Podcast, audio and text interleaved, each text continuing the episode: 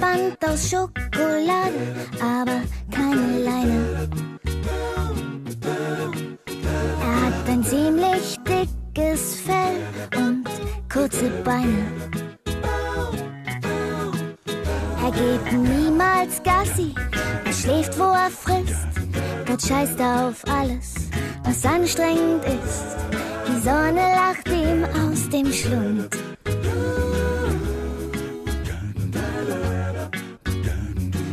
Wuchert mit jedem Pfund. Mein innerer Schweinehund.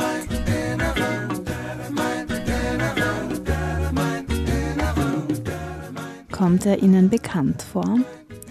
Sie haben bestimmt auch einen inneren Schweinehund.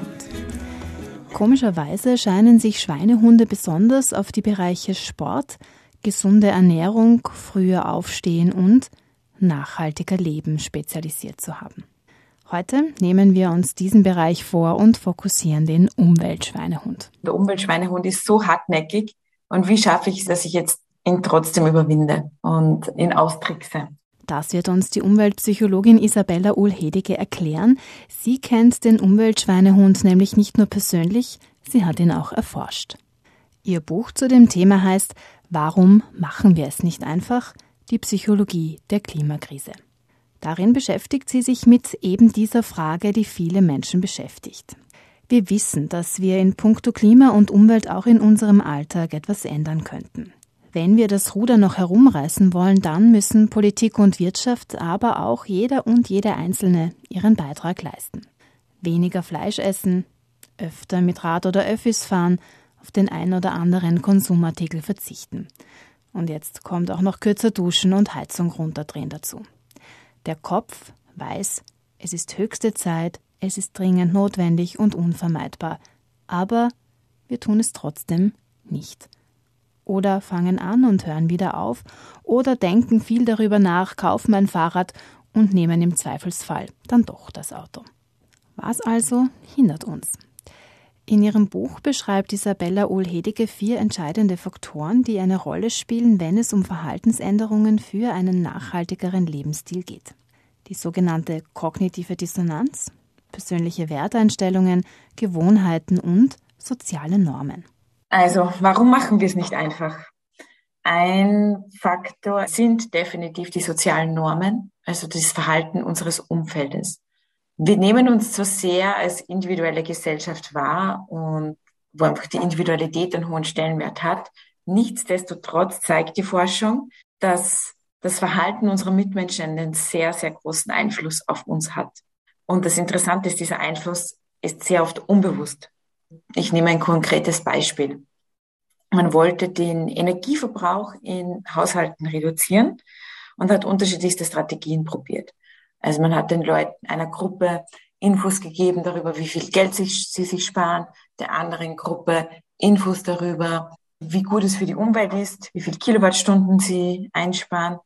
Und die dritte Gruppe hat eine Info darüber bekommen, wie sie im Vergleich zu ihrer Nachbarschaft liegen im Verbrauch. Und das Interessante ist, langfristig war nicht erfolgreich die Strategie, die darüber informiert hat, dass die Leute Geld sparen oder etwas Gutes für die Umwelt tun, sondern langfristig erfolgreich war der Vergleich mit der Nachbarschaft. Weil die Leute, die erfahren haben, dass sie mehr verbrauchen, eine Art Stups bekommen haben und ihren Energieverbrauch angepasst haben, also tatsächlich reduziert haben. Und das zeigt sich in ganz, ganz vielen Bereichen, dass wir uns eben mit unserem Umfeld vergleichen, überlegen, was ist unter Anführungszeichen normal und uns auch bewusst oder unbewusst nach dem ausrichten. Und natürlich gibt es da gewisse Faktoren, die man, die da noch eine Rolle spielen, wie stark diese sozialen Normen wirken. Also zum einen, wer ist die Vergleichsgruppe? Ist es eine Gruppe, mit der ich mich identifiziere? Oder ist es eine Gruppe, mit der ich gefühlsmäßig gar nichts gemeinsam habe. Wenn das Zweite der Fall ist, dann kann es sogar sein, dass die sozialen Normen, also die Verhaltensweisen, die die Gruppe zeigt, dazu führt, dass ich als Einzelperson das Verhalten erst dann recht nicht zeige, weil ich mich von der Gruppe abgrenzen möchte. Zum Beispiel die politische Orientierung. Wenn jetzt eine politische Partei, die ich vielleicht öfters wähle, fordert, dass es mehr Klimaschutzmaßnahmen gibt, werde ich das eher annehmen, als wenn es von einer politischen Partei kommt, mit der ich mich überhaupt nicht identifiziere. Also dann werde ich auch die Forderungen vielleicht eher herunterspielen. Und was in diesem Bereich noch einen zusätzlichen Faktor darstellt, ist, wie sehr ich zu einem bestimmten Thema schon eine Meinung habe. Je wichtiger mir etwas ist, desto weniger werde ich von meinem Umfeld beeinflusst. Umgekehrt, habe ich noch keine fixe Meinung, kann das Verhalten meiner Mitmenschen mich sehr beeinflussen. Zum Beispiel, wenn ich überlege, meinen Fleischkonsum zu reduzieren und noch keine feste Meinung dazu habe. Dann wird es mich eher motivieren, wenn ich bemerke, dass zum Beispiel meine Arbeitskollegen unter der Woche fleischlos essen. Bin ich der fixen Meinung, dass es ohne Fleisch nicht geht, werden die besagten Kollegen nicht viel bewirken können. Ein weiterer Bereich, der entscheidend ist in der Frage, ob ich ein Verhalten ändere oder nicht, sind meine Werteinstellungen. Ist finanzielle Sicherheit ein hoher Wert für mich, betrachte ich die Welt sozusagen durch diese Wertebrille und werde meine Entscheidungen darauf bezogen fällen. Ist soziale Gerechtigkeit ein für mich wichtiger Wert, werden meine Entscheidungen entsprechend anders ausfallen. Umweltpsychologin Isabella Uhl-Hedicke wir haben unterschiedlichste Werte. Und gerade im Zusammenhang mit umweltfreundlichem Verhalten hat sich gezeigt, dass die biosphärische Werteinstellung, also wie wichtig mir die Umwelt ist, die altruistische Werteinstellung, wie wichtig mir das Wohl der Mitmenschen ist und die egoistische Werteinstellung, wie wichtig mir meine eigene Machterhalt, mein eigener finanzieller Machterhalt wichtig ist und die hedonistische Werteinstellung, wie wichtig mir das eigene Vergnügen ist. Dass diese vier sehr zentral sind. Und zwar dahingehend, Personen, die hohe Umweltwerte haben oder hohe altruistische Werte, eher umweltfreundliches Verhalten zeigen, hingegen Personen mit hohen egoistischen Werten oder hohen hedonistischen Werten eher weniger umweltfreundliches Verhalten zeigen. Und da ist es oft so, gerade in der Kommunikation oder wenn man sich die Strategien anschaut, dass vielleicht dann oft auf Werte oder an Werte appelliert wird, die bei der Person, die diese Kampagne gestalten, vielleicht im Vordergrund stehen, aber bei der Zielgruppe nicht. Also, dass man vielleicht so eben das Wohl der anderen betont oder das Wohl der Umwelt. Das holt aber Personen mit hohen hedonistischen, also Vergnügungswerten oder egoistischen Werten nicht wirklich ab. Also da braucht es ein Umdenken. Und das andere ist auch, wenn mir, also jetzt speziell beim Thema Nutzung des Autos, wenn das ein Thema ist, was total wichtig für meine Identität ist, dann wird das eher weniger dazu führen, dass es, wenn jetzt irgendwo Kampagne ist für den öffentlichen Verkehr, werden diese Personen nicht abgeholt. Also gibt es auch Studien, die zeigen, wenn man den Leuten Infos gibt und sie aber schon eine ganz starke Präferenz für ein Verkehrsmittel haben, schauen sie sich diese Infos gar nicht wirklich an. Und das zeigt auch wieder, wie wichtig es ist, die Kommunikation zu überdenken, weil aktuell glauben wir noch immer sehr häufig, es fehlt an Wissen. Wenn die Leute wissen, was zu tun ist, wie schlimm die Lage ist, wie wichtig es ist, endlich ins Handeln zu kommen, dann tun sie es. Aber wir sind einfach keine rationalen Wesen und wir tun es leider nicht. Eben aufgrund unterschiedlichster Faktoren. Ein weiterer dieser Faktoren sind unsere Gewohnheiten. Sie erleichtern uns den Alltag und geben Sicherheit. Das ist gut so. Aber wenn Sie schon einmal versucht haben, sich die tägliche Schokolade vor dem Fernseher abzugewöhnen, dann wissen Sie, Gewohnheiten sind hartnäckig und brauchen gute Gründe und einige Tricks, um sie loszuwerden oder durch andere zu ersetzen. Mindestens 66 Tage, sagt die Wissenschaft, dauert es, bis sich eine neue Routine in uns etabliert hat. Nichtsdestotrotz ist es aber möglich. Entweder bei zu einem, ich sage mal, natürlichen Umständen, also dann, wenn bei Personen eine Veränderung im Leben ist, zum Beispiel, wenn sie umziehen, Job wechseln, in die Pension gehen, also wenn so der Alltag sich neu gestaltet, da ist immer ein ideales Zeitfenster, um auch neue Gewohnheiten zu etablieren. Jetzt ist es aber so, dass wir in der Regel nicht mehrmals jährlich umziehen. Es gibt aber trotzdem noch Chancen, dass man das Verhalten ändert. Wichtig ist aber da, es muss eine Bereitschaft da sein. Also diese Strategie funktioniert dann nur, wenn die Personen sagen, passt, ich möchte was ändern.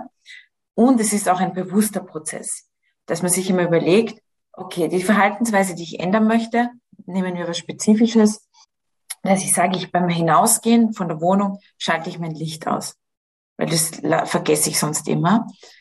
Dass man sich immer überlegt, was passiert, was läuft da ab? Vielleicht, dass ich den Wohnungsschlüssel sehe und automatisch schon an die Arbeit denke oder ähm, ja an, an das, was mich den Tag noch erwartet und dann einfach gar nicht mehr dran denke und die Wohnung verlasse. Und dann überlegt man sich, okay, der Hinweisreiz ist das, der Wohnungsschlüssel. Da muss ich irgendwie einen Gegenhinweisreiz, der mich so rausholt aus der Situation, mir überlegen oder setzen. Das kann was ganz Einfaches sein, wie zum Beispiel ein Post-it neben dem Wohnungsschlüssel, wo oben steht Licht aus.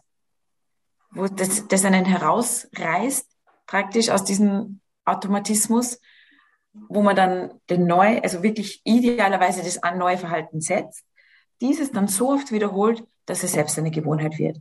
Also dass man dann gar nicht mehr aktiv darüber nachdenken muss, dass ich das Licht ausschalten muss. Und ein Faktor, der, den wir wahrscheinlich alle kennen, ist die kognitive Dissonanz. Die kognitive Dissonanz beschreibt einen Zwiespalt in uns. Wir leben unser Leben, haben unterschiedlichste Dinge in unserem Alltag, die uns wichtig sind. Und plötzlich kommt eine Info, dass eine Handlung, über die man vielleicht gar keine Gedanken gemacht hat, sehr schädlich für die Umwelt ist. Nehmen wir mal ein konkretes Beispiel. Ich fahre gerne mit meinem Auto, mir ist es total wichtig, ich habe gern große Autos. Und dann kommen Meldungen aus den Medien, die aufzeigen, welchen großen Beitrag der motorisierte Individualverkehr für den Klimawandel hat, aber auch spezielle Galionsfiguren wie Greta Thunberg, die mit ihrer emotionalen Rede, mit How dare you, also wie können Sie es wagen, ja, Vorwürfe erhebt, wie könnt ihr es uns wagen, uns die Zukunft zu nehmen? Und das löst natürlich eine Diskrepanz aus, einen Zwiespalt. Und die Frage ist, wie geht man damit um? Die Person könnte sagen, ja stimmt, eigentlich passt das nicht zusammen. Ich habe selbst Enkel, ich habe selbst Kinder. Mir ist wichtig, dass die positive Zukunft haben. Da passt die Wahl meines Autos nicht wirklich dazu. Oder auch die, die Art des Autos, die ich fahre. Und ändere es. Es wäre in einer idealen Welt, aber das findet ja nicht immer statt. Stattdessen kommt es eben zur sogenannten kognitiven Dissonanz. Die äußert sich dann dadurch, dass man entweder sagt, also dass man die Quelle, von der die Info kommt, runterspielt. Zum Beispiel Greta Thunberg sagt, ja, was, die soll mehr erwachsen werden, was will die mir schon vorschreiben? Oder Fehler bei der Person sucht.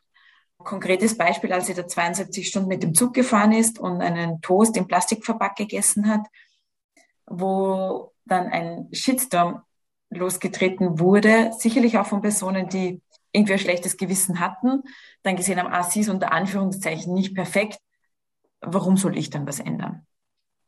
Oder dass man sagt, na ja, okay, ich fahre jetzt vielleicht dieses große Auto, das macht mir Spaß, das ist mir wichtig, aber dafür trenne ich meinen Müll. Dafür schaue ich beim Einkaufen, dass ich wirklich nur die Dinge kaufe, die ich brauche und auch mit in Bioqualität.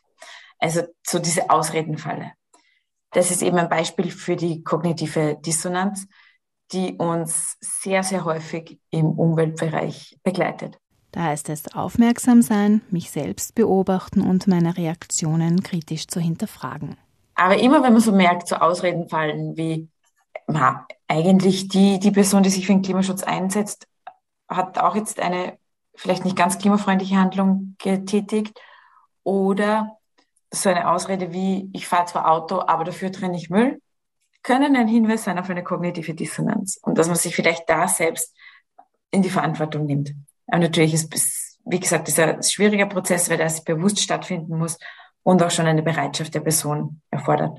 Bereitschaft ist also das entscheidende Stichwort. Möchte ich wirklich etwas ändern und beitragen, dann lässt sich der Umweltschweinehund auch besiegen. Um gegen ihn in den Kampf zu ziehen, braucht es, noch einmal kurz gesagt, Motivation und Gleichgesinnte aus meinem sozialen Umfeld, eine Analyse meiner Wert- und Grundhaltungen und eine entsprechende Sinngebung, die Auseinandersetzung mit meinen Gewohnheiten und aktive, bewusst gesetzte Maßnahmen, die ein oder andere zu ändern.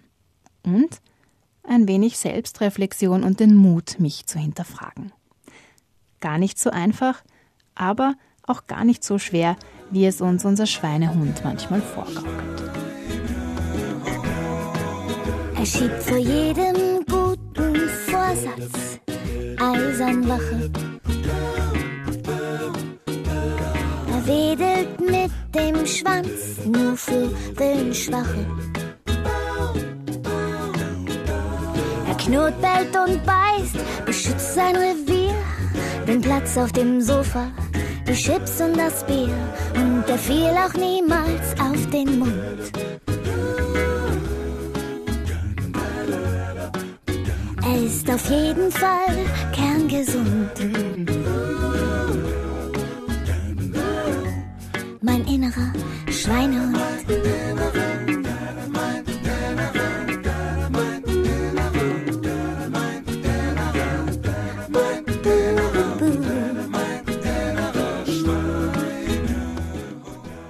Annette Louisanne, mein innerer Schweinehund. Sie hören die Sendung Perspektiven, in der wir heute den allseits bekannten Umweltschweinehund beleuchten. Eine, die ihm ebenfalls den Kampf angesagt hat, ist Katharina Lierzer. Die Marketing-Expertin und Bloggerin aus Graz versucht seit geraumer Zeit ihren Alltag nachhaltiger zu gestalten. Ein wichtiges Anliegen dabei ist es, ihr weniger Müll zu produzieren. Zero Waste Laden, Null Müll Laden heißt zwar ihre Website, auf der sie ihre Erfahrungen teilt, aber auch ihr ist bewusst, Zero Waste, also müllfrei zu leben, ist in unserer modernen Welt vermutlich kaum umsetzbar und aus meiner Sicht auch nicht notwendig, weil ich glaube auch, dass dieser Begriff Zero Waste, also Null Müll, sehr, sehr viel Druck auslösen kann, wenn jemand gerade beginnen möchte, sich neu mit dem Thema auseinanderzusetzen. Es führt dann vielleicht dazu, dass man im eigenen Zuhause nur Plastik sieht und das dann eventuell das Gefühl auslöst, all das muss sofort raus. Und dann vielleicht funktionale Dinge wegschmeißt, wie zum Beispiel die alten Tabakboxen, die zwar noch einwandfrei funktionieren, aber immer aus Plastik sind und ähm, man dann lieber sie durch schicke Vorratsdosen aus Glas aus dem grünen Online-Shop ersetzt. Allerdings darf man dabei nicht vergessen, dass die nachhaltigsten Dinge meist die sind, die man schon zu Hause hat. Und auch wenn man jetzt zum Beispiel gerne anfangen möchte, unverpackt einzukaufen, dann ist es nicht notwendig, dass man von heute auf morgen alle Dinge auf plastikfrei und unverpackt umstellt, sondern man kann ja mal anfangen, sich zu orientieren, was kriege ich zum Beispiel auch im regionalen oder beim Supermarkt um die Ecke, unverpackt, ohne dass ich jetzt sofort in einen Unverpacktladen gehen muss, der vielleicht weit von meinem Zuhause entfernt ist. Mm, müllfreier und nachhaltiger zu leben ist ein Lernprozess. Mein Tipp wäre, sich Schritt für Schritt heranzutasten, wo man im eigenen Alltag Potenziale erkennt, ähm, sich selbst nicht unter Druck zu setzen, von heute auf morgen alles ändern zu müssen, sondern wirklich in kleinen Schritten vorzugehen. Step by Step also. Und was auch Umweltpsychologin Isabella Ohlhedige empfiehlt, ist, sich weniger damit zu beschäftigen, was mir durch eine Veränderung abgeht, sondern mehr damit, was ich dazu gewinne. Durch eine nachhaltige Lebensweise nimmt für mich ähm, definitiv die sinnstiftende Lebensdimension sehr, sehr zu. Und das Schöne ist auch, man steckt mit dem eigenen umweltfreundlichen Verhalten oftmals auch andere im eigenen Umfeld an und kann sie zum Mitmachen animieren. Wenn ich ein Werkzeug brauche für eine Reparatur, dann muss ich es mir nicht gleich selbst kaufen, sondern kann es mir vielleicht auch ausborgen, weil ich es eh nur einmal brauche. Oder ich habe einen Gemüseüberschuss aus dem eigenen Garten und teile den mit Freunden. Und man gewinnt also, wenn man so will, neben dem Umweltgedanken durch eine nachhaltige Lebensweise auch eine soziale Komponente mit dazu erzählt Katharina Lierzer, die über ihre Social-Media-Kanäle ihre Erkenntnisse auf dem Weg anderen zur Verfügung stellt. So auch die Einsicht, dass Perfektionismus kein guter Ratgeber ist. Ich liebe zum Beispiel Gummibärchen und von denen eine ganz besondere Sorte. Die gibt's nur verpackt und ähm, die gönne mir jetzt auch regelmäßig ohne schlechten Gewissens, weil ich einfach weiß, dass es in meinem Alltag andere Hebel gibt, die ich gut ansetzen kann, um Zero Waste zu leben und weniger Müll zu verbrauchen. Auch die Umweltpsychologin Isabella Ohlhedige teilt diese Erfahrung. Selbst einer Expertin, wie sie es ist, gelingt nicht immer alles und sofort. Realistischerweise wird niemand von uns den perfekten klimafreundlichen Lebensstil führen. Da müssten wir irgendwo auf eine Hütte gehen und uns unsere ganzen Produkte selbst anbauen. Wenn man praktisch im, im gesellschaftlichen Leben mitwirken möchte, wird es so sein, dass man einfach CO2 ausstoßt und auch vielleicht Bereiche hat, die mehr CO2 verbrauchen. Und das, das, da finde ich es einfach so wichtig. Wir kommen nicht weiter, indem wir an uns selbst den Anspruch an Perfektionismus haben, beziehungsweise was ganz, ganz oft auch in der Diskussion kommt, an andere. Die dürfen erst etwas fordern, wenn ihr Lebensstil perfekt ist.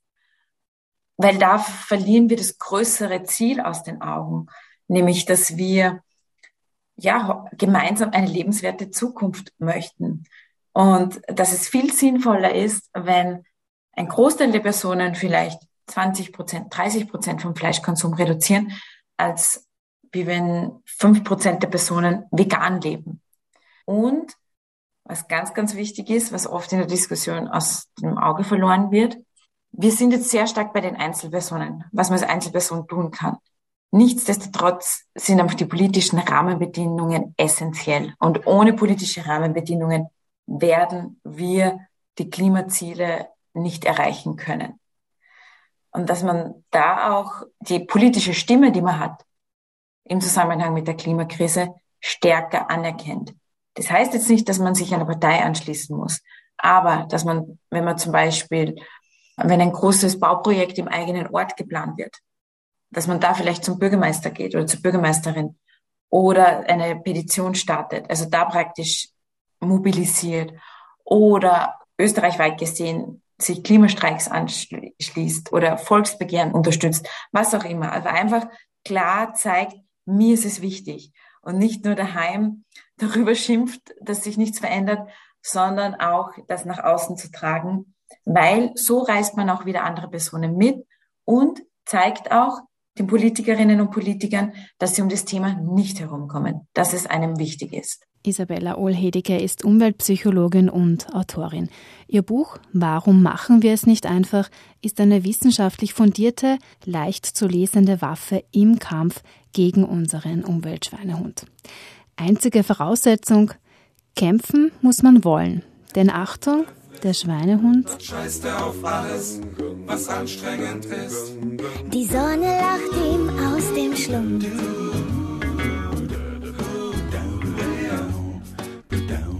Er wuchert mit jedem